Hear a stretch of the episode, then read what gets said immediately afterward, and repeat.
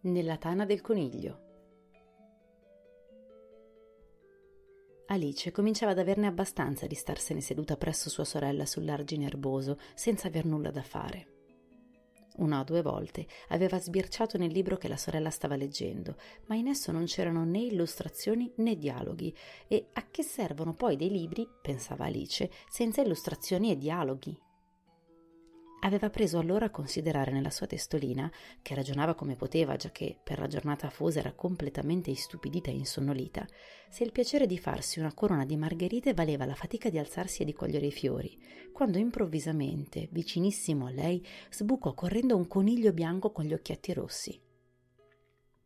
In questo non c'era niente di tanto strano e Alice pensò che non era nemmeno tanto fuori dal comune che il coniglio borbottasse fra sé Povero me, povero me, arriverò in ritardo. Quando ci ripensò più tardi si meravigliò di non essersi meravigliata, ma in quel momento le parve più che naturale.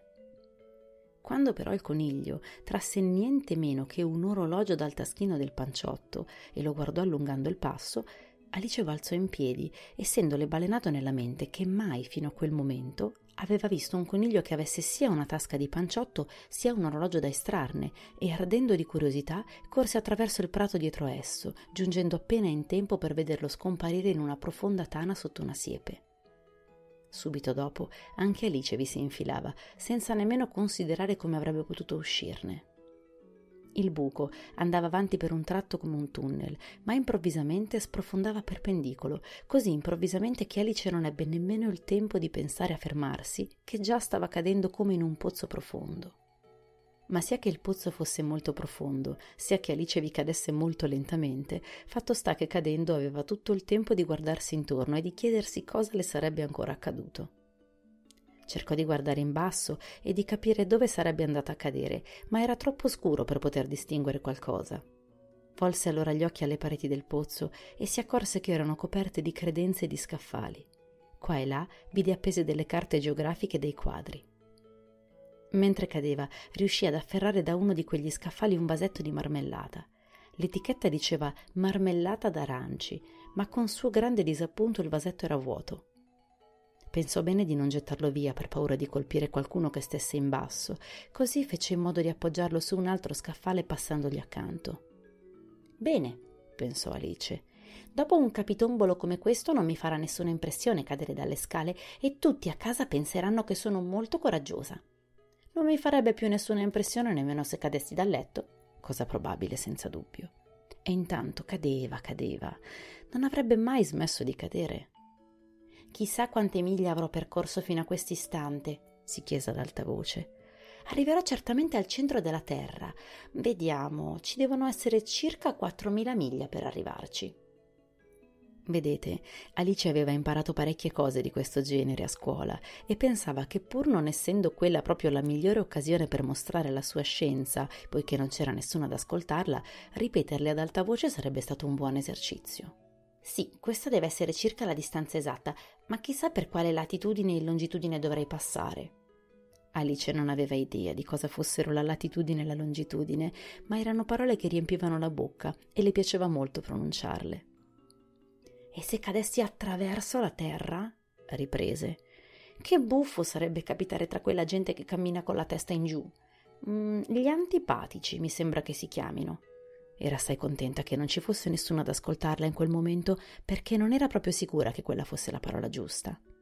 Comunque potrò sempre chiedere qual è il nome del paese. Per favore, signora, questa è la Nuova Zelanda o l'Australia? E Alice tentò di fare un inchino parlando. Potete immaginare che inchino poté fare mentre cadeva nel vuoto. Credete che sareste riusciti meglio? Chissà cosa potrebbe pensare la signora di me, che sono una ragazzina proprio ignorante. Mm, No, non farò domande, del resto lo vedrò ben scritto da qualche parte il nome del paese.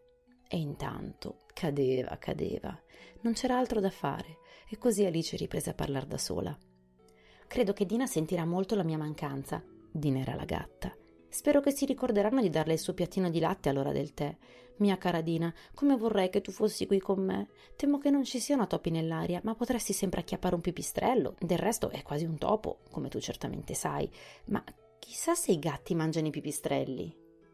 Alice era sul punto di addormentarsi e ripeteva a se stessa in una specie di dormiveglia i gatti mangiano i pipistrelli, i gatti mangiano i pipistrelli e qualche volta anche i pipistrelli mangiano i gatti? Perché, siccome non avrebbe saputo rispondere a nessuno dei due interrogativi, non era molto importante in che forma ponesse la domanda. Sentì che si addormentava e stava proprio sognando di passeggiare tenendo Dina per una zampa e chiedendole molto seriamente Di la verità, Dina, hai mai mangiato un pipistrello? Quando improvvisamente patapunfete cadde su un mucchio di rami e di foglie secche e qui ebbe termine la sua spettacolare caduta. Non s'era fatta male. In un istante fu subito in piedi. Guardò in alto, ma sopra la sua testa il buio era profondo. No. Non s'era fatta male. In un istante fu subito in piedi. Guardò in alto, ma sopra la sua testa il buio era profondo. Davanti a lei si apriva un'altra lunga galleria e il coniglio bianco era lì che la percorreva in fretta. Non c'era un momento da perdere. Alice si mise a correre come il vento e arrivò proprio in tempo per sentirlo dire mentre svoltava l'angolo. Povere orecchie mie, poveri baffi miei, come sono in ritardo. Gli era proprio dietro, vicinissima mentre girava l'angolo, ma subito dopo il coniglio era sparito e Alice si ritrovò sola in un corridoio lungo e basso, illuminato da una fila di lampade pendenti dal soffitto. C'erano molte porte lungo il corridoio, ma tutte chiuse a chiave, e quando Alice ebbe provato ad aprirle tutte dall'uno all'altro lato, ritornò mestamente sui suoi passi, domandandosi che cosa avrebbe potuto fare. Quando ecco arrivò presso a un piccolo tavolo a tre gambe, tutto di spesso cristallo, e sopra vi era appoggiata soltanto una chiavetta d'oro. Subito Alice pensò che dovesse appartenere a una delle porte del corridoio, ma ahimè, o le toppe erano troppo grandi o la chiave troppo piccola Fatto sta che nessuna porta si apriva. Però, nel giro di ritorno, si trovò di fronte a una tendina che non aveva notata prima e dietro c'era una piccola porta, alta appena un paio di palmi. Alice provò a far girare la chiavetta d'oro nella toppa e con sua gran gioia si accorse che girava. La porticina si aperse e mostrò uno stretto passaggio non più grande di quelli che scavano le talpe. Alice si mise a carponi e attraverso l'apertura vide il giardino più delizioso che mai si sia potuto ammirare. Come avrebbe voluto uscire dalla buia galleria e vagare tra quelle aiuole di fiori luminosi e tra quelle fontane zampillanti. Ma la porta era così piccola che non ci passava nemmeno la testa. E se anche ci passasse la testa, pensava la povera Alice, di che utilità mi sarebbe senza le spalle? Oh, come vorrei poter rientrare in me stessa come un cannocchiale tascabile. Penso che ci riuscirei se solo sapessi da dove cominciare. Poiché, vedete, le erano accadute ultimamente tante cose fuori dal comune, che Alice aveva incominciato a pensare che soltanto pochissime dovessero essere realmente impossibili. Ma non essendoci nessun senso nell'aspettare davanti alla porticina, Alice ritornò alla tavola con una mezza speranza di trovarvi un'altra chiave o almeno un altro libro che insegnasse come si fa a rientrare in se stessi come un cannocchiale. Questa volta vi trovò una bottiglietta, che certamente prima non era lì, al collo della quale c'era un cartellino con su scritto a grandi caratteri Bevimi. Si fa presto a dir bevimi, ma la saggia piccola Alice non si precipitò a ubbidire. Vediamo prima, si disse, se c'è scritto veleno oppure no. Aveva infatti letto molte storie istruttive su bambini che si scottano o vengono divorati da bestie feroci e altre avventure poco simpatiche, e tutto ciò perché non avevano voluto seguire i semplici insegnamenti impartiti loro dai grandi, ossia che non bisogna tenere troppo a lungo in mano le molle del caminetto arroventate perché ci si scotta, e che non bisogna tagliarsi troppo profondamente con un coltello perché di solito ci si ferisce. E così Alice non aveva scordato che se si beve smodatamente da una bottiglietta con su scritto veleno, è quasi certo che presto o tardi si arriva a pentirsene. Ma su quella bottiglia non c'era scritto veleno, così Alice assaggiò un po' del liquido che conteneva e trovandolo squisito, aveva un sapore misto di torta di ciliegie, torta alle creme, ananasso, tacchino arrosto e pane abbrustolito col burro, lo bevve tutto d'un fiato. Che strana sensazione! esclamò Alice. Mi sembra di rientrare in me stessa come un cannocchiale. E così stava accadendo, infatti.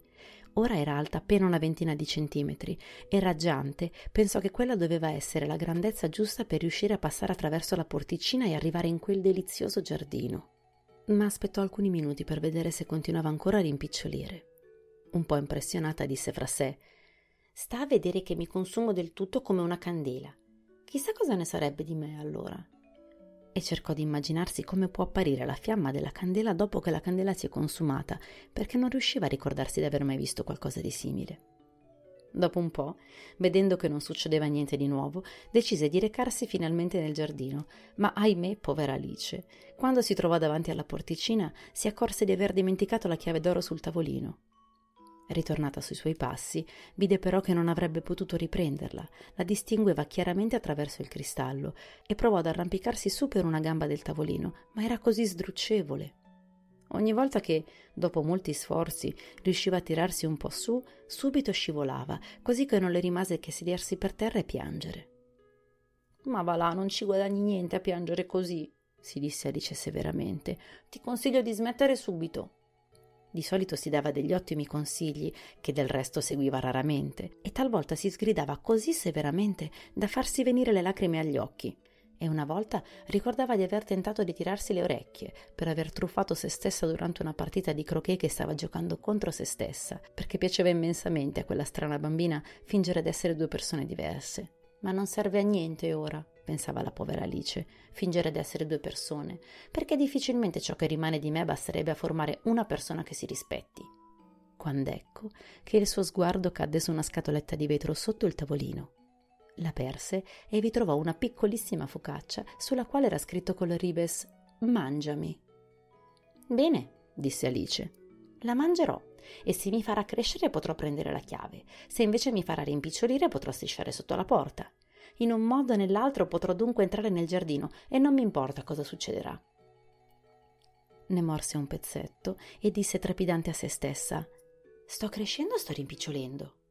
e teneva intanto una mano sulla testa per cercare di capire in quale dei due modi stava trasformandosi. Fu piuttosto sorpresa nel constatare che rimaneva tale e quale, precisamente quel che accade quando uno mangia una pasta. Ma Alice si era messa talmente nell'ordine di idee di non aspettarsi altro che avvenimenti straordinari che le pareva sciocco e stupido che nella vita le cose andassero normalmente. Allora, decisamente, finì in fretta tutta la focaccia.